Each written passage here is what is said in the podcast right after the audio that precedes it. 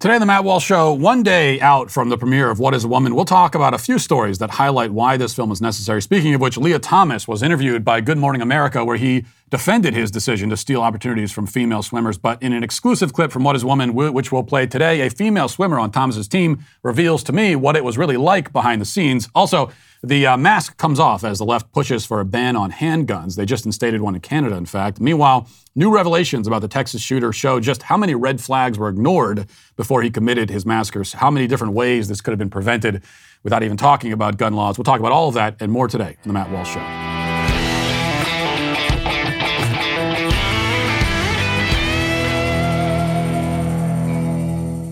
Well, you know, to help lessen the impact of inflation, it's very important that you adjust both your spending and your saving strategies. You need to find new ways to protect your finances. For example, uh, one thing that you could do is refinance your mortgage. And believe it or not, there's more to a refi than just a lower rate. You can access cash, you can consolidate debt, take advantage of more flexible terms. And if you're looking to uh, to save some money, then you might have to get creative. And this is one thing that you could do. It sounds pretty complicated and like it's going to be a big hassle, but it actually is uh, a lot easier than you think when you're working with American Financing, where the process starts with a free mortgage review so you can learn about custom loan options that may fit your budget better. Uh, look, there's no pressure, there's no obligation, there's no upfront or hidden fees, just a very simple conversation around ways to save up to one thousand dollars a month, and uh, that's how quickly the savings start. Look, if you like what you hear, they'll get you pre-qualified for free, and you could close on your new loan in as little as ten days. Just call eight six six, five six nine, four seven one one. That's eight six six, five six nine, four seven one one. Or visit american financing dot net, N M L S one eight two three three four, N M L S consumer access dot org. Well, we got one day left. Tomorrow is the day. A year of work went into this, traveling all over the country, even halfway around the world, putting ourselves in precarious, sometimes dangerous situations, having utterly insane interactions with countless people, often hilarious, often disturbing, often both at the same time. After um, all of that, you'll be able to finally see the fruits of our labor tomorrow, June first, when my film, What is a Woman, officially premieres.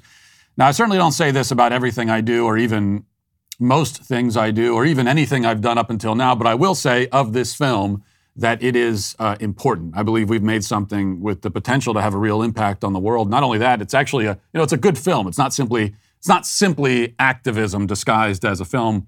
It is a film and a good one, thanks in large part to our great director, Justin Folk, and the the, uh, the cinematography and, and everything else that, that went into it. What I'm saying is that uh, that I want you to see it. So please, if you haven't yet, go to what is a woman dot com, sign up for a membership there. Our subscribers make it possible to create films like this. We literally wouldn't be able to do it without you. But we're not asking for a charitable donation either. We're asking you to give us the few bucks a month in exchange for something. That's the way it works in a capitalist society. And it'll be something more worthwhile than whatever you're getting from whatever other streaming service you're signed up for. I can guarantee you that. So subscribe today and uh, be a part of what we're doing here. It is important. And you'll see for yourself tomorrow if you go to what is a woman dot com and get signed up. But we begin today with yet more evidence that our film is needed. On Friday, we talked about two high schools, which in the span of just a couple of weeks hosted uh, drag shows for their students. And there have been in recent years an increasing effort to combine children and drag, either by bringing kids in as spectators or even worse, as performers. The introduction of drag into the schools themselves seems to be an escalation. And last night, our friend Libs of TikTok put together a Twitter thread showing just how far this escalation has gone. So here are just a few of the examples that she uncovered. We'll review just a few of them. Quoting now from her thread, she says, uh, a gay nightclub in Minnesota held a drag show for children earlier this month. One of the performers said in an interview, I want to give kids the opportunity to see what drag queen slash king life is like on a day-to-day basis. Then a preschool in Massachusetts is hosting a pride event, including drag queen story time and a pride parade. A bar in Dallas, Texas is advertising a drag show for children, including the opportunity for some kids to perform with the drag queens on stage. Um, and you can see a picture of what the drag queen host looks like. Then Bristol Library advertised a drag queen story hour tour where drag queens will be going around to libraries across the U K to read to children. Alameda County Library is advertising drag queen story hour specifically for preschoolers. The library is funded primarily by local property taxes. Uh, children and drag queens danced for adults, with some kids even collecting money on stage at a drag convention this month. And then in Arizona, A teacher arranged a drag show for students and was later arrested after allegedly having sex with a student. Big surprise there. Then libraries in Cambridge, Massachusetts, Chicago, uh, and Davenport and other places are all holding drag queen events for kids. And these libraries are all publicly funded, of course. And also elementary, middle, and high schools across New York City have teamed up with a drag organization to bring drag queens to schools to read to kids. Now, this is just a partial list of, like, recent things. Doesn't cover everything. Journalist uh, Christopher Ruffo reveals a Disney Plus drag queen special for kids starring Nina West. And that's the same drag queen who was uh, who appeared in Blue's Clues and other kids' content. So Nina West, real name Andrew Levitt, seems to have a particular fondness for uh, cross-dressing in front of kids. A lot of these drag queens obviously do, but especially with this guy. I mean, there's something about putting on women's clothing in front of small children that seems to really get Andrew excited. And so he's all over. He's Disney, Nickelodeon, doing all this stuff. Here he is for uh, Disney Plus. Watch.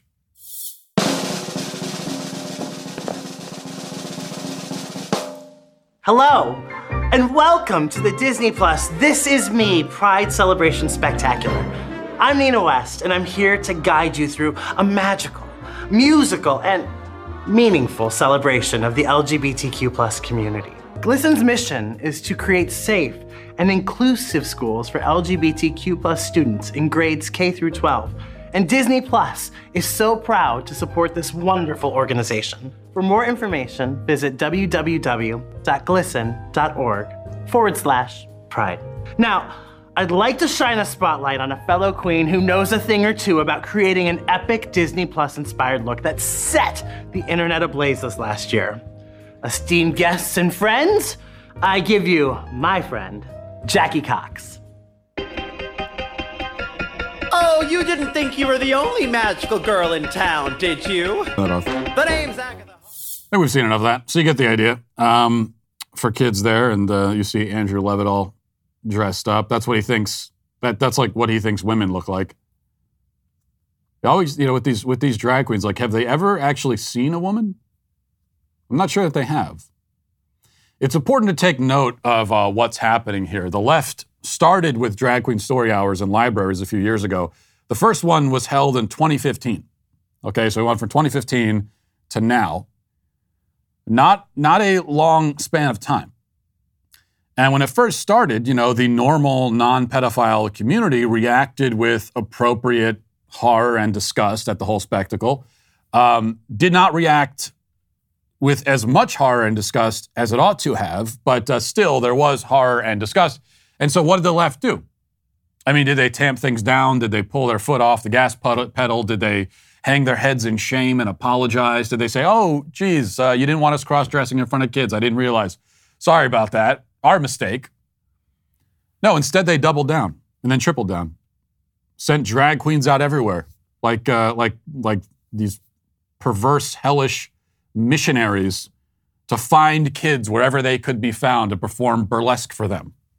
They took drag queens out of the libraries. Well, they're still in the libraries, but they took some of them out of the libraries and uh, put them on Nickelodeon and Disney instead. Brought them to schools, opened up the gay bars, invited children to come watch. Now, there is no defending this, but they don't bother defending it. it it's just a simple fact that drag is burlesque for gay men. It's hypersexual. There's usually lots of drugs and alcohol involved. That's why, until recently, drag was the almost exclusive province of gay nightclubs. There's no morally decent or rational defense of inv- involving children in this in any capacity. And that fact can be easily demonstrated by simply noting one thing. If everything else was the same with these drag shows, everything's the same, except that the men pretending to be women were actually women. If this was female burlesque rather than female mimicking burlesque, nearly everyone would agree that it shouldn't be anywhere near children. I mean, imagine if a middle school hired Las Vegas burlesque performers to come dance for twelve-year-old boys. Nobody would defend that. And yet, swap the women for men and suddenly Disney shows up to sponsor it. They can't defend this. And that's not because they have no reason behind it. They do. The reason is simple. This is, again, all but one big uh, L G B T recruitment drive. It's a brainwashing campaign being waged against our kids. But the left won't say that out loud. So instead, they offer no real defense and just continue doing whatever they want, as long as we will allow it. Now let's get to our five headlines.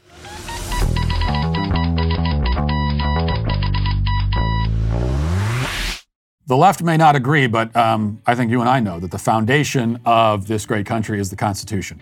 And meanwhile, the foundation of your family should be your faith and your beliefs. So I have a serious question for you, but a simple question. If something should happen to you or your spouse, who do you trust to instill those same core beliefs and values in your children? Do you think it's the same person the government would assign them to? Probably not. If you don't have a will in place, you have no say in the future of your children.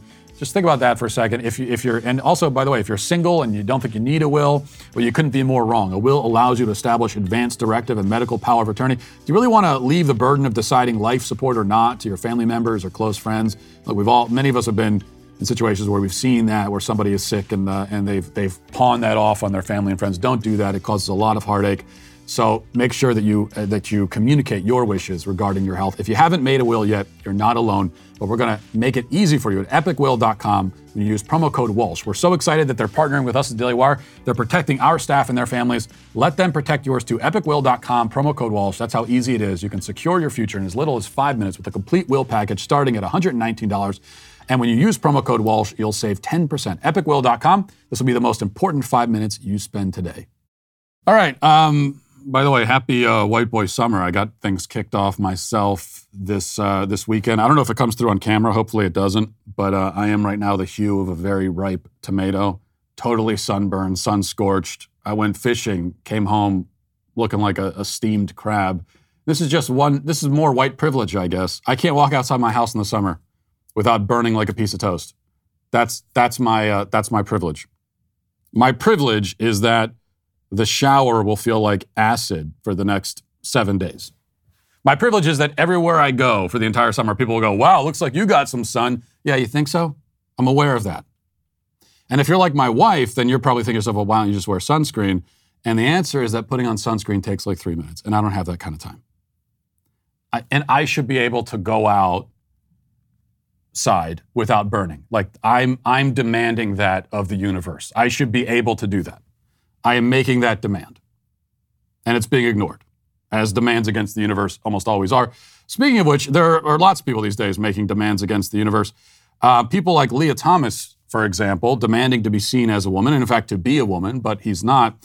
Um, now, this is uh, this is just some fortuitous timing, I think, because Lia Thomas, of course, as you know, the UPenn swimmer, who's uh, a male competing against the females, stealing all of their uh, medals and, and um, accolades and everything else.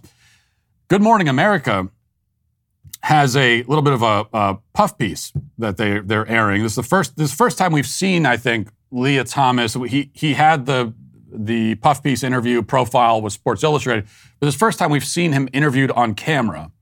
Um, and he's being interviewed by Good, Mo- Good Morning America. So first I want to play this, and I have a, a little bit of a rebuttal to play as well. But first let's listen to Good Morning America and Lia Thomas talk about, well, in fact, what it says on the screen is Lia Thomas breaks her, quote unquote, silence. Listen.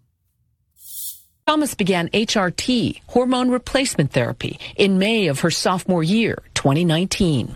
The mental and emotional changes actually happened very quickly. I was feeling a lot better mentally. I was I was less depressed, and I lost muscle mass, and I became a lot weaker and a lot a lot slower in the water. After following N C A A guidelines of a year of hormone therapy to change gender categories, Thomas started her senior year on the women's team. But her success in the water was met with outrage leading up to the N C A A championships. Her critics say she jumped in the rankings between the men's and the women's team. And there are some who look at the data and suggest that you're enjoying a competitive advantage. What do you say to that?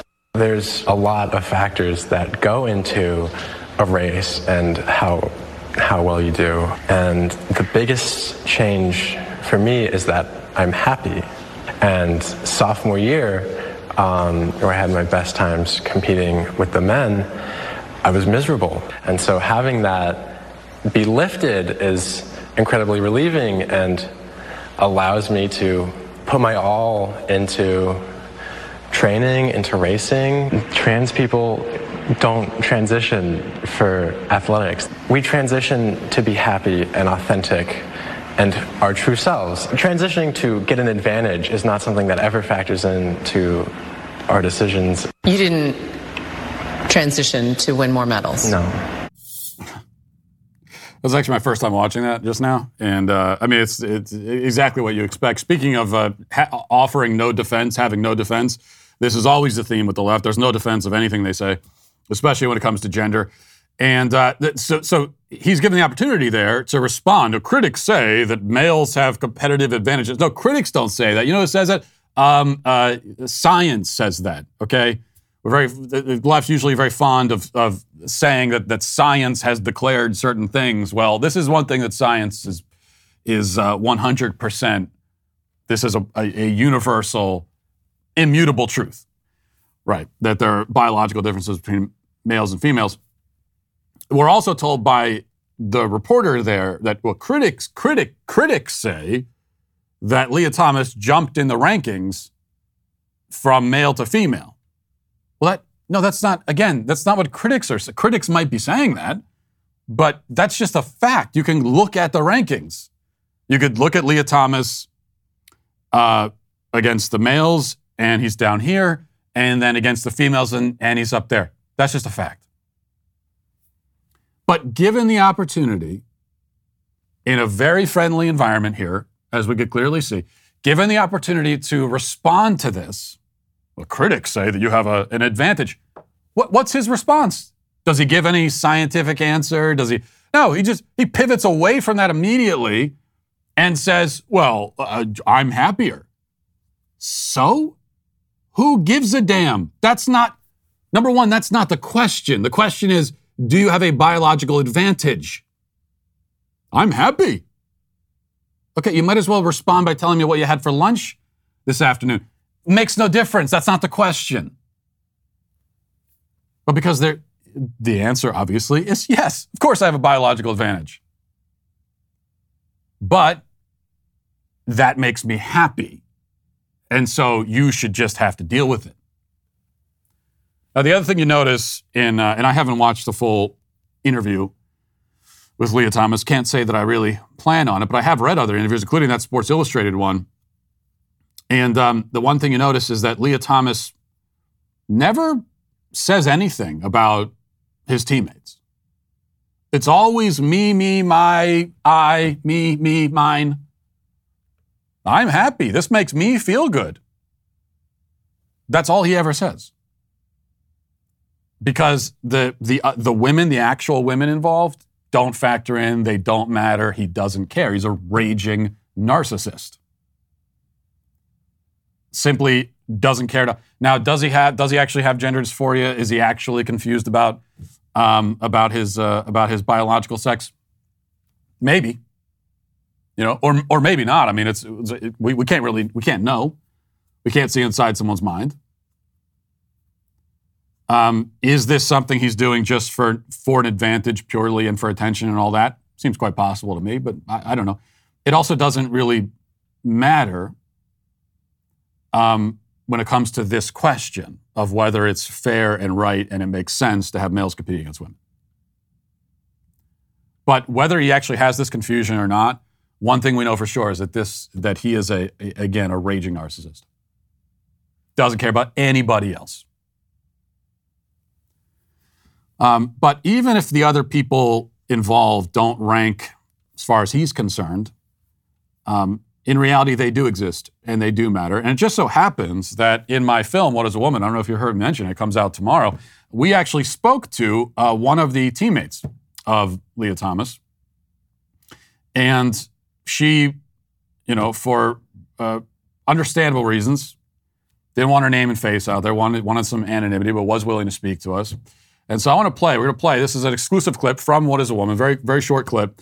Uh, again, you can see the full film when it comes out tomorrow. Go to what is a woman dot com and subscribe. But let's listen to, to what she has to say about her experiences with Lia Thomas on the team. And, and, and in particular, um, did anyone, did any of the women on the team raise any concerns? Did they object? And if they did, what, what response did they get from the school?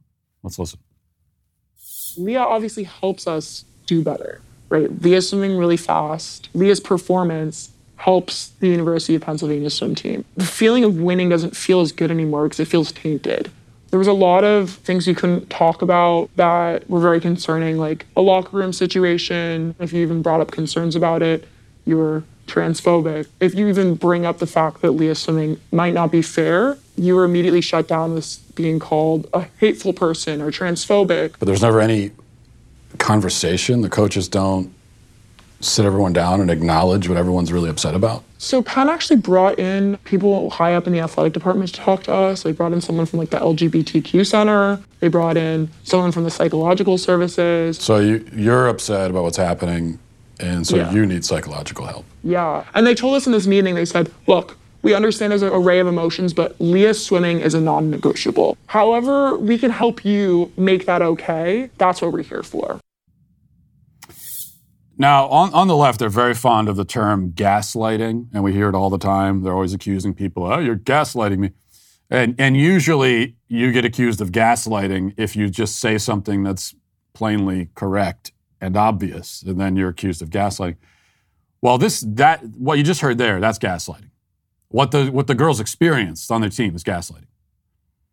Where if you have a problem, if you're uncomfortable being around a man in your locker room, if you don't want to see a penis in a locker room, or if if you've done all this work to this point in your swimming career and you don't like the idea that now you're being overshadowed and having this opportunity stolen from you, uh, then you are the one with the problem. You need to go get psychological counseling. That's what she reveals there. They sat they sat the the, the women down, the actual women, brought in L G B T activists to, to shame them for not wanting to see a naked penis in a locker room. And then they were told that, hey, if you don't like this, then we'll send you, then you're the crazy one. You, you could go talk to a counselor. No, the uh, the man who's dressing like a, a woman, you know, he's, he's, he doesn't have a psychological problem. You do. So if there's if there's one man saying that he's a woman, and then, you know, ten women, twenty women who disagree, who's who's the one with the problem? It's it's the it's the, all the women. Doesn't matter how many it is. It could be a million to one, and they're the ones with the problem. So she had more to say. Again, you can go to the uh, to what is woman dot com, get subscribed, and that's just one small piece of what we have in that film. But giving voice to, uh, that's one of the things we were able to do in this movie that I'm proud of, is that we were able to give voice to uh, people who've been actually silenced and ignored, but whose voices, in fact, do matter. All right. You know, we know that Democrats want to ban the scary guns, right? They want to ban assault weapons. But the great thing about the, a term like assault weapon is that, like everything else the, the left says, it doesn't really mean anything, so it can mean anything. Doesn't mean anything, so it can mean anything. What's an assault weapon? Well, it's, I mean, any any weapon at all that we think is scary.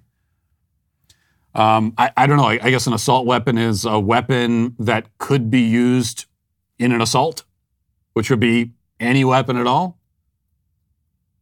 That means like a, a, a hammer or a knife is also an assault weapon, potentially. And just to show what we mean here, that anything can be an assault weapon, well, now apparently, according to Joe Biden, uh, an assault weapon also includes a nine millimeter handgun. Listen to this from Biden.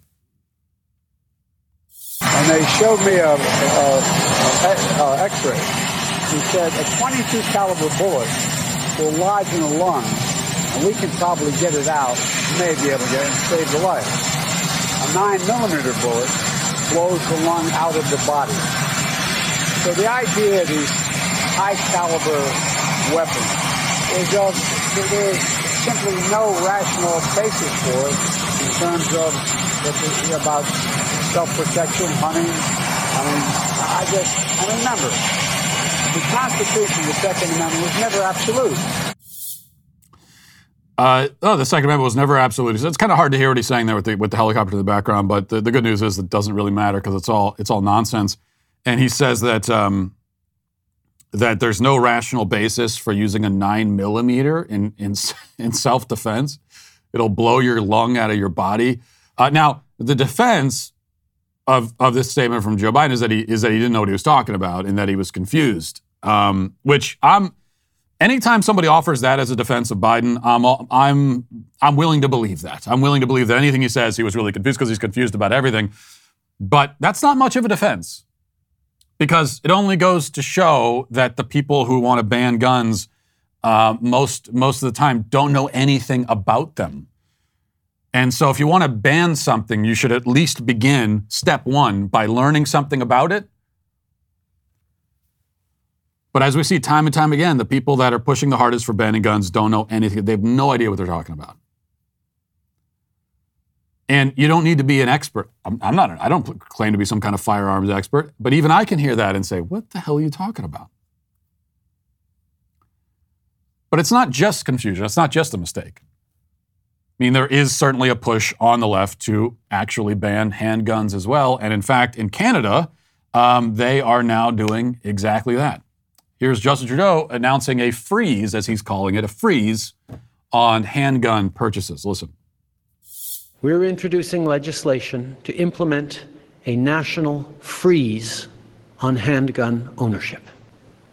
What this means is that it will no longer be possible to buy, sell, transfer, or import handguns anywhere in Canada. In other words, we're capping the market for handguns.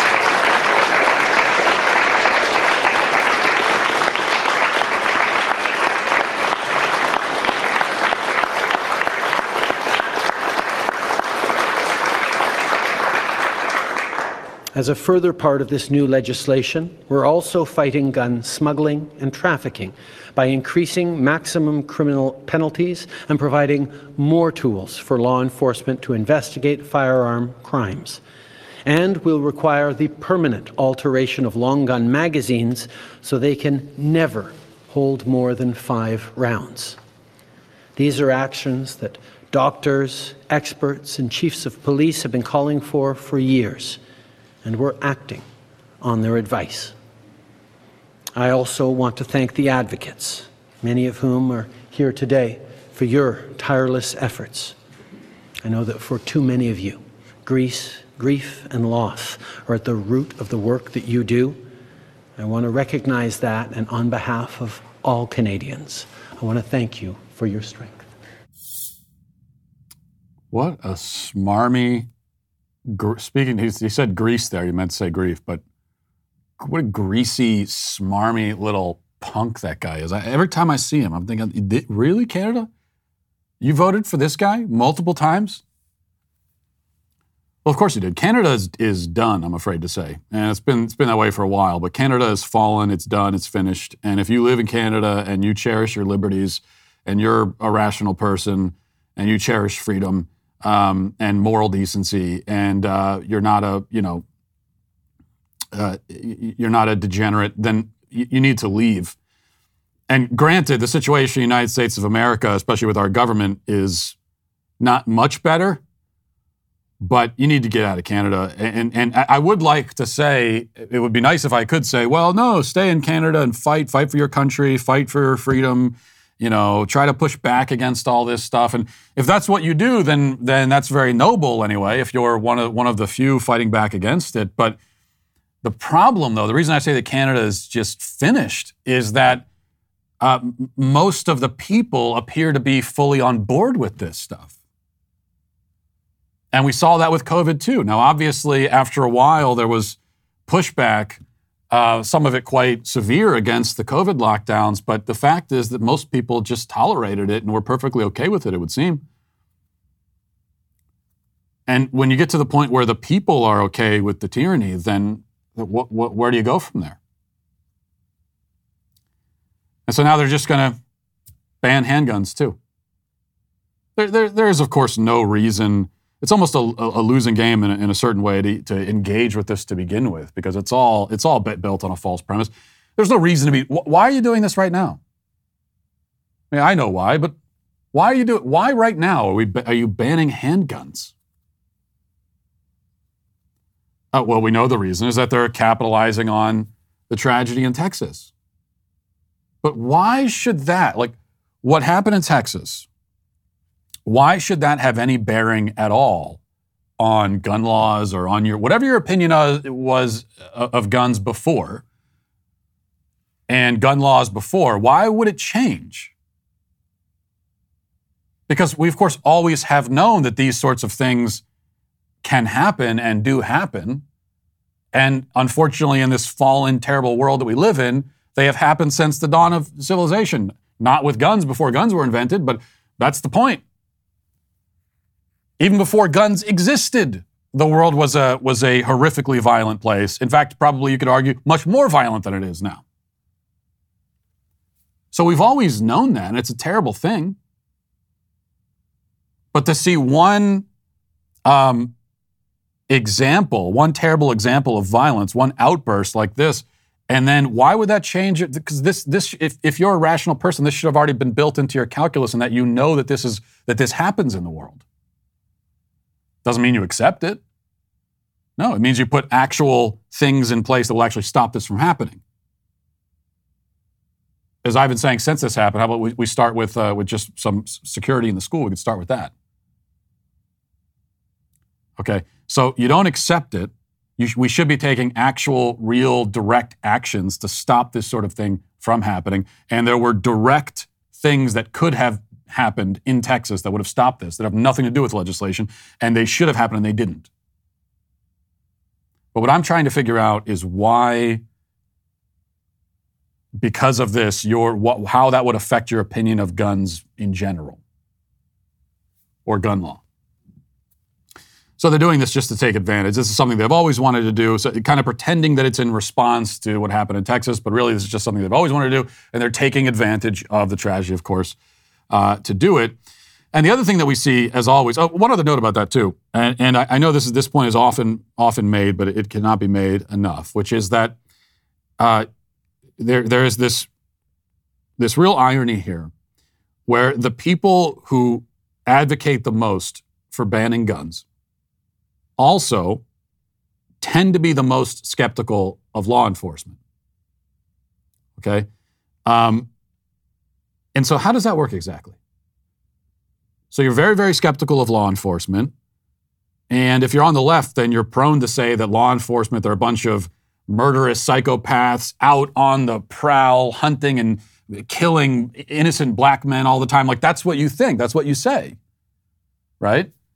Now, you're not right about that, but that's what you think. And so your response to that is to disarm. So you want the only armed people to be law enforcement who you don't trust at all?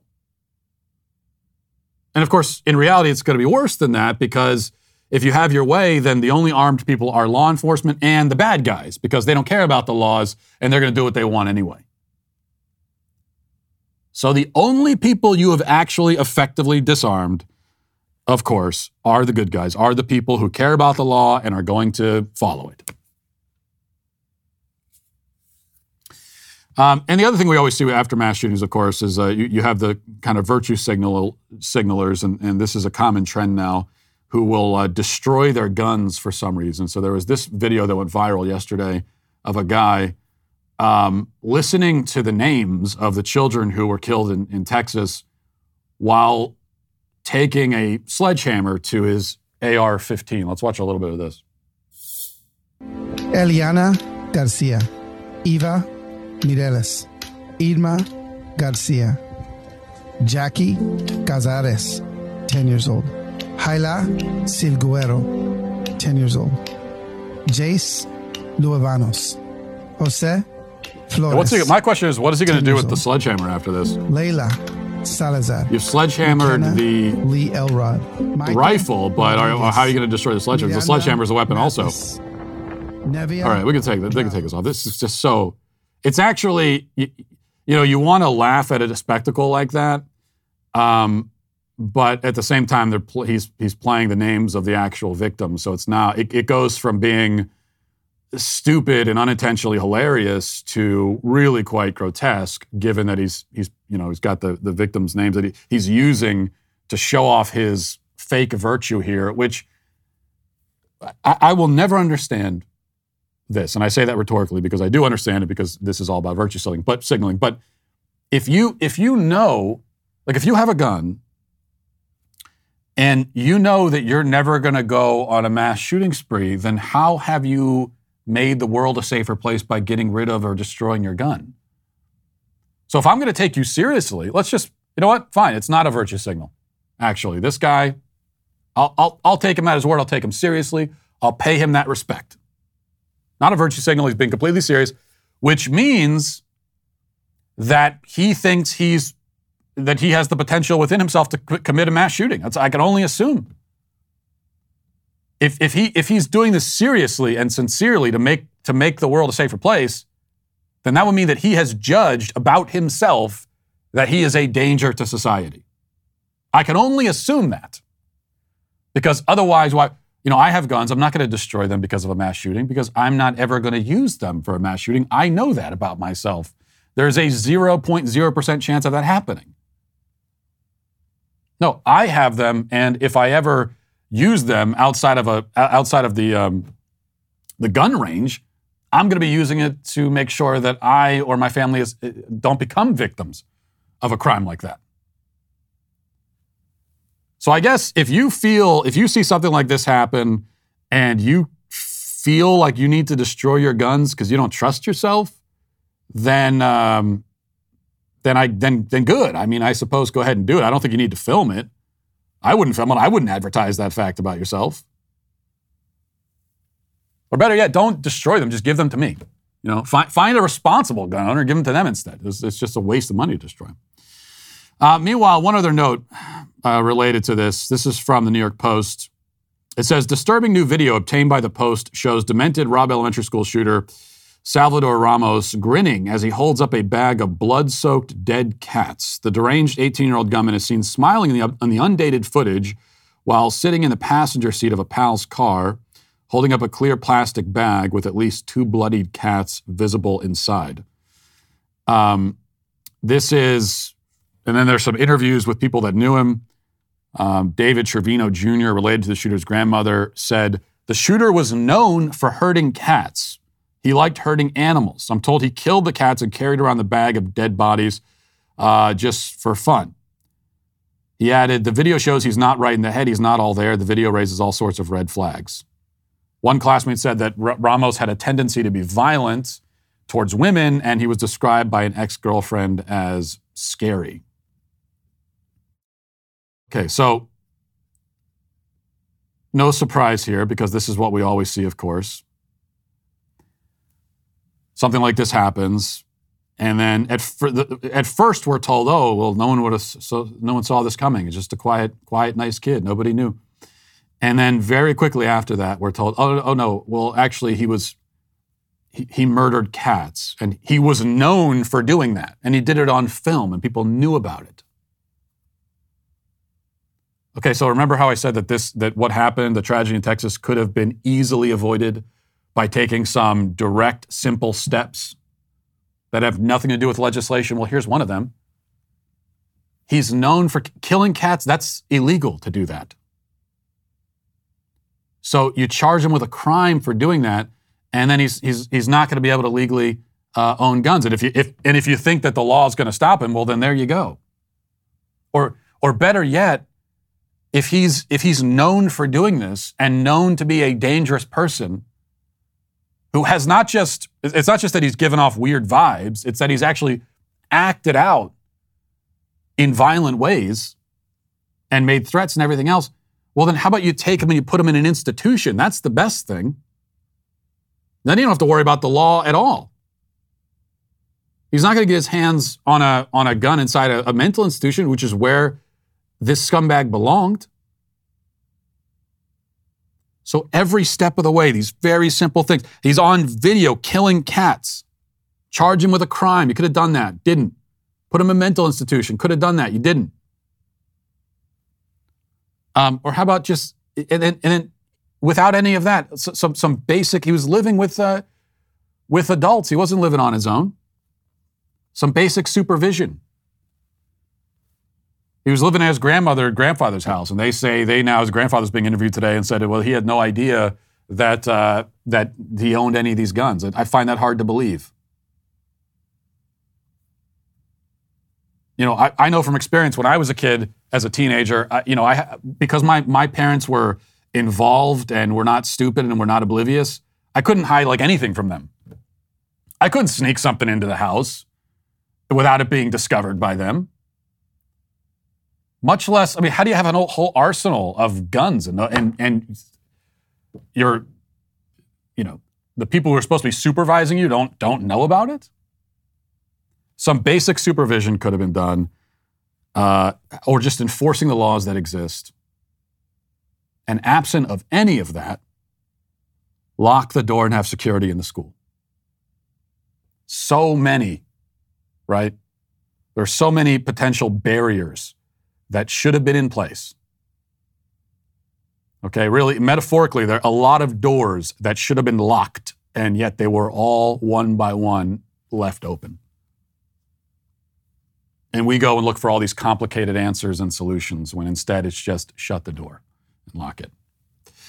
All right, one other quick thing, um, if I can find it. The uh, Daily Wire reports the arrest of House Speaker Nancy Pelosi's husband, Paul, followed a late-night car crash, according to police. Um, it was a D U I arrest. Nancy Pelosi's husband got arrested for D U I.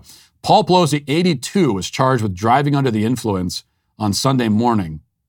At the time, the speaker's husband was driving a twenty twenty-one Porsche into an intersection near the town of Yountville, was hit by a twenty fourteen Jeep. No injuries were reported, um, but he was arrested for D U I. I just, like, I have uh, two things that I that I think when I see that, and, and the first is that this guy is worth millions and millions and millions of dollars. And um, I saw someone make this point on Twitter, I can't remember who, but like, how does this happen to rich people? Don't you have a driver that can pick you up? But even more importantly, um, this is very disturbing to me, and not even because he was driving under the influence, but because he's eighty-two years old. But why? Why are we allow? Why exactly are we allowing eighty-two, sober or not, eighty-two years old behind the wheel of a car? That's crazy to me. But then again, we allow eighty-two-year-olds to run the country and be president. So, what are you going to do? I suppose there are so many more things to do during the summer, and you want to free up as much time as you possibly can so you can enjoy all of those things. So if you're a business owner, the last thing you want to do is sort, have to sort through tons of unqualified candidates, um, and resumes especially, when you could be, you know, out at the pool, you could be um, out out back in your backyard having a barbecue with your friends. That's why you need ZipRecruiter to find great candidates for you. They'll do the work for you. And now you can try it for free at ZipRecruiter dot com slash wall. ZipRecruiter uses its powerful technology to find and match the right candidate with your job. You can easily review these recommended candidates and invite your top choices to apply. Additionally, ZipRecruiter has a complete uh, suite of tools that makes it easy to filter, review, and rate your candidates. Uh, you're doing all the, the name of the game here is easy and simple and quick. Four out of five employers who post on ZipRecruiter get a quality candidate within the first day. No wonder ZipRecruiter is the number one rated hiring site based on G two satisfaction ratings as of January first, twenty twenty-two. So soak up all that summer has to offer and let ZipRecruiter do the work for you. Ready for the U R L? Here it is at ZipRecruiter dot com slash Walsh. That's where you can try it for free. Again, that's ZipRecruiter dot com slash W A L S H. ZipRecruiter, the smartest way to hire. Do you know their name? They're the Sweet Baby Gang. Well, uh, tell you what, the uh, the Sweet Baby Gang is very excited about my swag shack over at uh, daily wire dot com, and you can find all kinds of uh, great merchandise there. Really, any kind of inside joke, any anything like that on this show that it, that ever happens, like immediately gets turned into merchandise, because we are a bunch of capitalist pigs.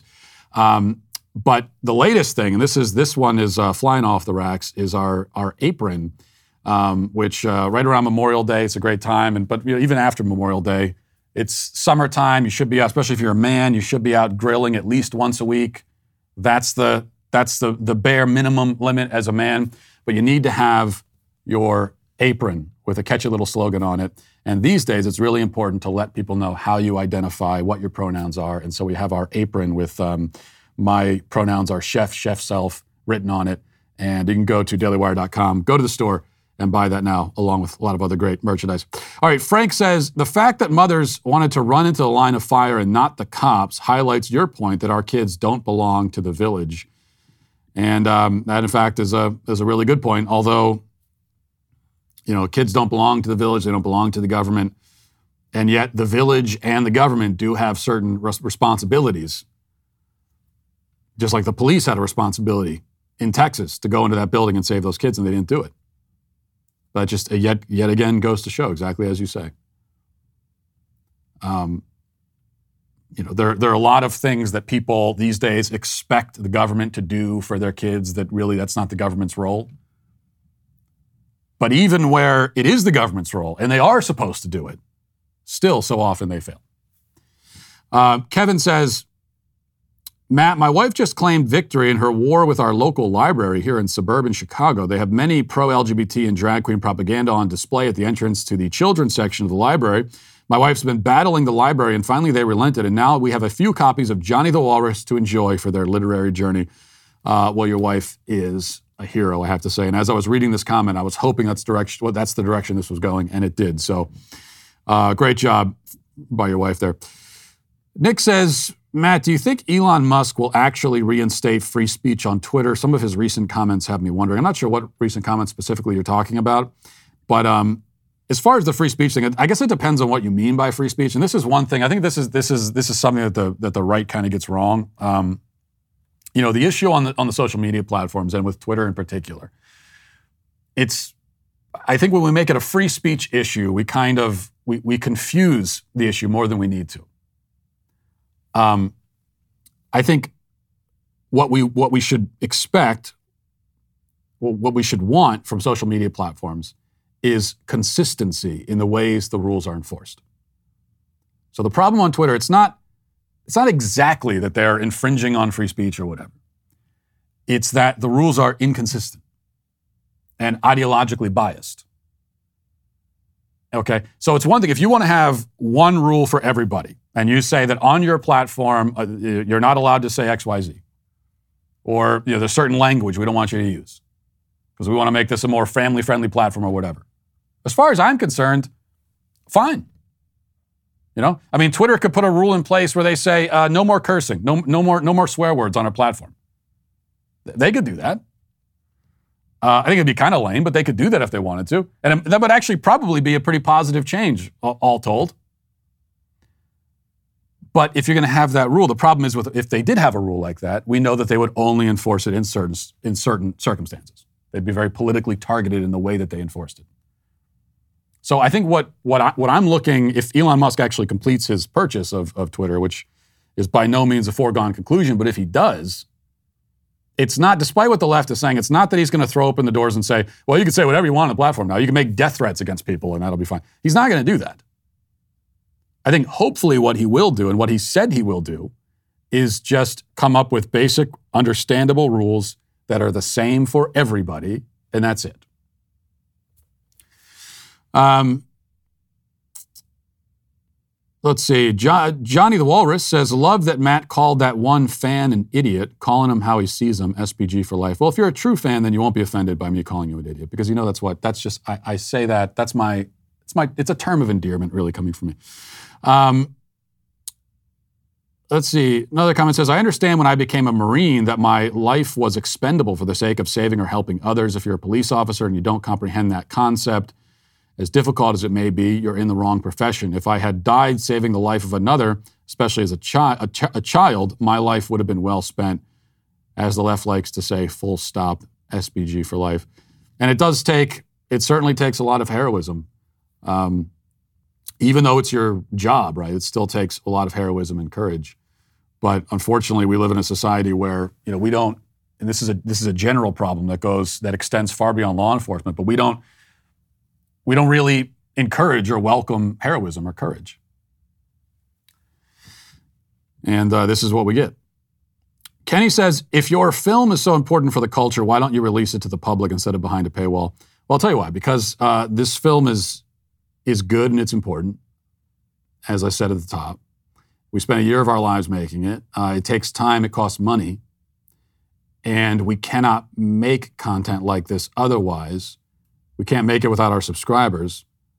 Um, the money just wouldn't be there for it. So that's the reality. So if you support this content and you want to see more like it, you have just subscribe. Not because we're a charity case, but because we're doing stuff that you support and we're making content that you want. And that's and that's why you subscribe.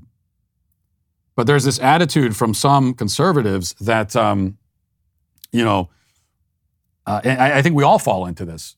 It, it, even I can fall into it sometimes where, well, okay, I want great content and I want content that I can support, but I don't want to pay for it. And I, th- I think we all kind of have to knock that off. If you want great content and if you're if you're upset about the fact that what you get from the media, what you get from Hollywood and everything is a bunch of garbage and filth, then when someone comes along and they're giving you the kind of content you want, you have to support it. And if you don't, then it's just going to go away. That's the way that it works. All right. So go to what is a woman dot com right now and subscribe. You may have heard me mention it a time or two, but uh, tomorrow is June first. And in case you don't keep up with cultural calendars, June is the beginning of a very special time, a time of pride, of celebration.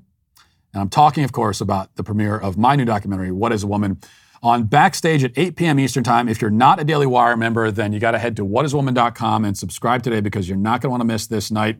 Um, I'll be there to share helpful and insightful commentary, and so will Ben Shapiro, Michael Knowles, Andrew Clavin, and our God King, Jeremy Boring. You've never seen a Backstage quite like this. I, for one, am uh, immensely proud of this film. In fact, I'm feeling so much pride right now. I want to play the trailer again for you guys.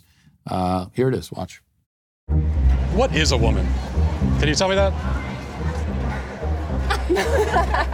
Well, you're at the Women's March. You must have some idea.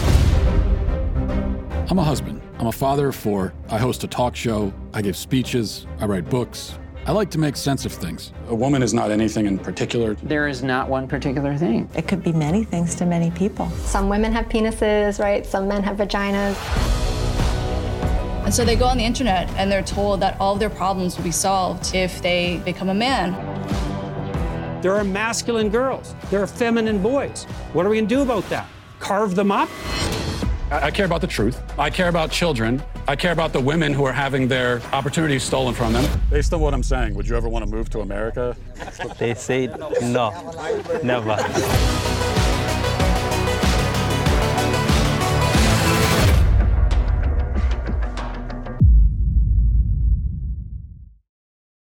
Now, many people have asked me, including people in the film, why do I care what a woman is so much, or rather, why should anyone care? Well, my answer is as simple as theirs is distorted, because truth matters, and because the destructive consequences being uh, put upon women and children for abandoning truth are not an imaginary construct, but a painful reality. So help us expose the madness. Become a Daily Wire member by going to what is a woman dot com to get exclusive access to my film, and join us for its premiere tomorrow at eight p.m. Eastern on Backstage. You're not going to want to miss it.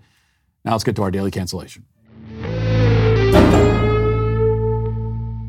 Several months ago, we discussed one of the hottest new trends among uh, young people, especially on TikTok. It's the coolest new thing, multiple personality disorder, or as they call it now, dissociative identity disorder. And just on TikTok alone, there are thousands of uh, D I D influencers raking in millions of views as they talk about their alleged experiences with this condition. And they even demonstrate what it looks like when they switch from one personality to another. You know, they put that on camera too, because that's how the illness works, they claim. Mental illness is now a party trick. Like, hey, look, everyone, I just switched into a new personality. Coincidentally, this new one is just as insufferable as all my other ones. Like, I don't have any good ones. But uh, yeah, it's a whole new one. Dissociative identity disorder, uh, in, in which a patient supposedly has multiple distinct personalities, multiple consciences basically inside one head, has seen various waves of popularity. It was frequently diagnosed in the eighties and nineties and then fell out of favor for a couple of decades, only to have seen a massive resurgence in the last few years. This has also been the trajectory of, by the way, baggy jeans. And I'm not sure if there's any connection there, but I will say that it's never a good sign when a mental illness follows the same course as a fashion trend, although it's to be expected as mental illnesses are themselves fashionable and trendy. And that's helped along not only by social media, but by the news media as well. So this weekend, there were multiple headlines floating around about a guy named Leonard Stockel, who claims to have ten unique personalities, all with their own names and ages. The New York Post reports, quote, a man has revealed he suffers from a rare, rare disorder where his identity is split into ten different personalities, all with different names, ages, and opinions. Leonard Stockel has been diagnosed with dissociative identity disorder, a rare psychiatric condition that develops in early childhood and is a result of severe trauma. Stockel says the ten personalities are Kovu, age four, Hector, eight, Anna, age sixteen, Cosmo, seventeen, Ash, eighteen, Jesse, nineteen, Leo, twenty-one, Billy, twenty-three, Liv, twenty-four, and Red, twenty-six.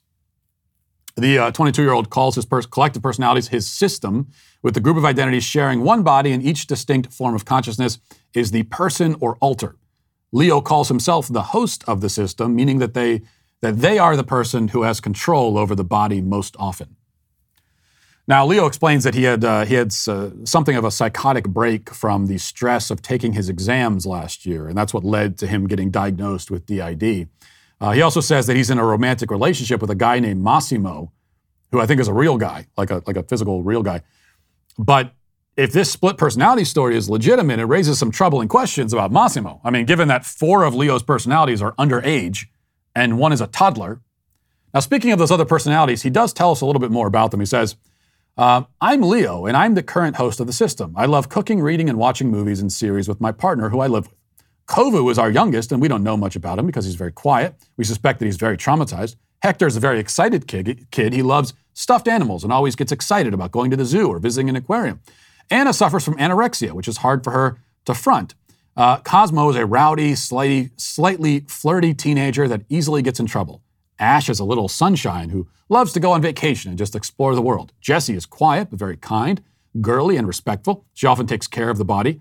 Billy is one of our protectors. He always takes care of safety while we're outside. He doesn't talk a lot and can be verbally aggressive sometimes, but he would never harm anyone. Liv is our sexual protector. She knows when someone gets too close to us, and she can handle every situation. Red is the oldest and the system's mom. She takes care of a lot of things: showers, chores, cleaning, paperwork, and managing all of our money. Oh, okay then. Now, the first thing we should establish about dissociative uh, identity disorder is that it's like totally fake, okay? It's almost certainly completely fake. In fact, there was a survey conducted of board-certified U S psychiatrists back in nineteen ninety-nine, and out of three hundred, only twenty-one percent thought that uh, D I D was scientifically valid, and the rest thought that there was not enough evidence to, to support it. An article in Psychology Today argues that D I D is a bogus diagnosis and cites the fact that the famous cases which popularized this condition, the cases which are the only reason why any of us have heard about it, have turned out to be hoaxes. There's a paper by Joel Paris published on the National Library of Medicine website calling D I D a medical fad. And then there's an article in the Harvard Gazette which points to research showing that the central basis for this diagnosis doesn't hold up to scrutiny. The article starts by pointing out that uh, multiple personality disorder was coined in the early twentieth century by a neurologist who was working with a woman who he thought might appear to have two personalities. And this is the first that anyone had coined this term or talked about it. And of course, now we're talking about people like, I have twenty personalities. In the beginning, it was one person who maybe there's two. And for most of the rest of that century, the diagnosis was extremely rare, and most people in the world had never heard about it. But then the book Sybil was published in nineteen seventy-three, followed by two film adaptations telling the allegedly true story of a woman with multiple personalities. And uh, coincidentally, since that movie and the, and, and, uh, and the book came out, the diagnoses skyrocketed from there. The only problem is that Sybil was a fraud. The woman invented the whole thing, and that's been proven now. But the real problem, as the article explains, is the alleged source of this alleged mental illness. The psychiatrists who advocate for it say that people who suffer from D I D, they generate these other personalities as a way to wall off memories of traumatic childhood experiences. So they create a sort of amnesia barrier, they call it, protecting the patient from trauma. Um, the issue here is that, uh, first of all, it, it's just ridiculous. Like, it's it's a it's a ridiculous cinematic theory and and and sort of a way of looking at the human person, that you have trauma, and so your mind, like, is all this subconscious, does all these things and creates all these personalities to get around the trauma. It just doesn't even make any sense when you think about it for two seconds.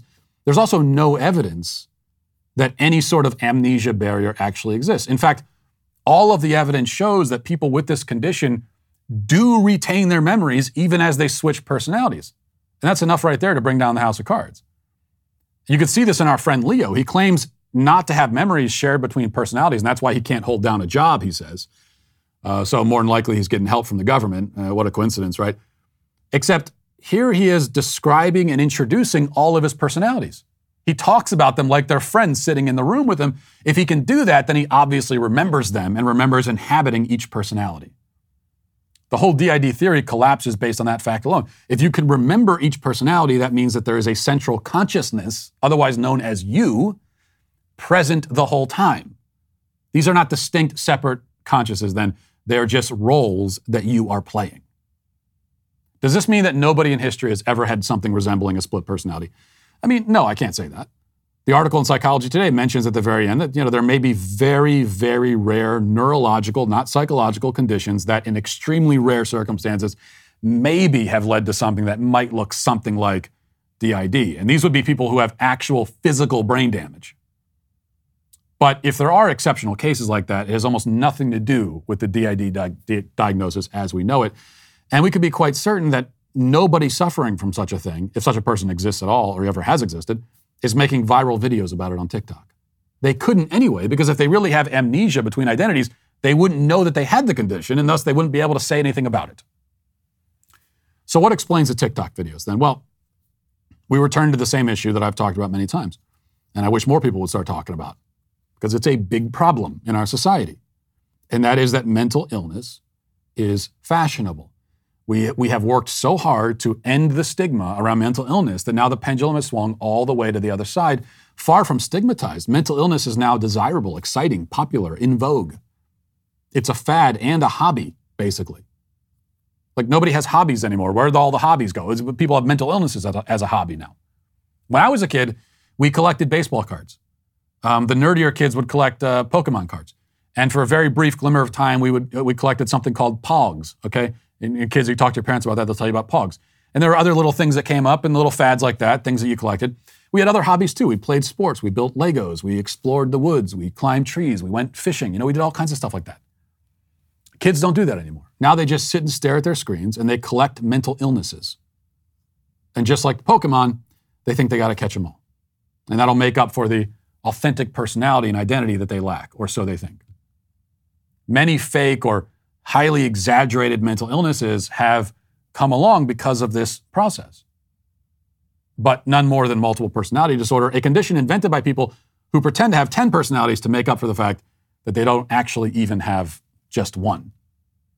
And that is why, I guess today, it's multiple personality disorder that we are going to cancel uh, on the show. And I'll remind you one more time, as we wrap things up, head into the premiere tomorrow to go to what is woman dot com and uh, get subscribed so you don't miss, you don't want to miss this film, but you will miss it if you're not subscribed. what is woman dot com. Talk to you tomorrow. Godspeed.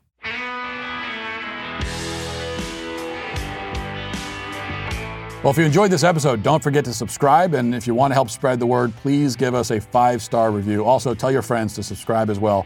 We're available on Apple Podcasts, Spotify, wherever you listen to podcasts, we're there. Also, be sure to check out the other Daily Wire podcasts, including The Ben Shapiro Show, Michael Knowles Show, The Andrew Clavin Show. Thanks for listening. The Matt Walsh Show is produced by Sean Hampton, executive producer Jeremy Boring. Our supervising producer is Mathis Glover, production manager Pavel Vodowski. Our associate producer is McKenna Waters. The show is edited by Robbie Dantzler. Our audio is mixed by Mike Coromina. And hair and makeup is done by Cherokee Hart. The Matt Walsh Show is a Daily Wire production. Copyright Daily Wire twenty twenty-two. Hey there, this is John Bickley, Daily Wire editor-in-chief and co-host of Morning Wire. On today's episode, new technologies could help prevent future mass shootings. The Southern Baptist Convention releases bombshell abuse report. And hurricane season begins with the first named Pacific storm. Join us and get the facts first on the news you need to know with our show, Morning Wire.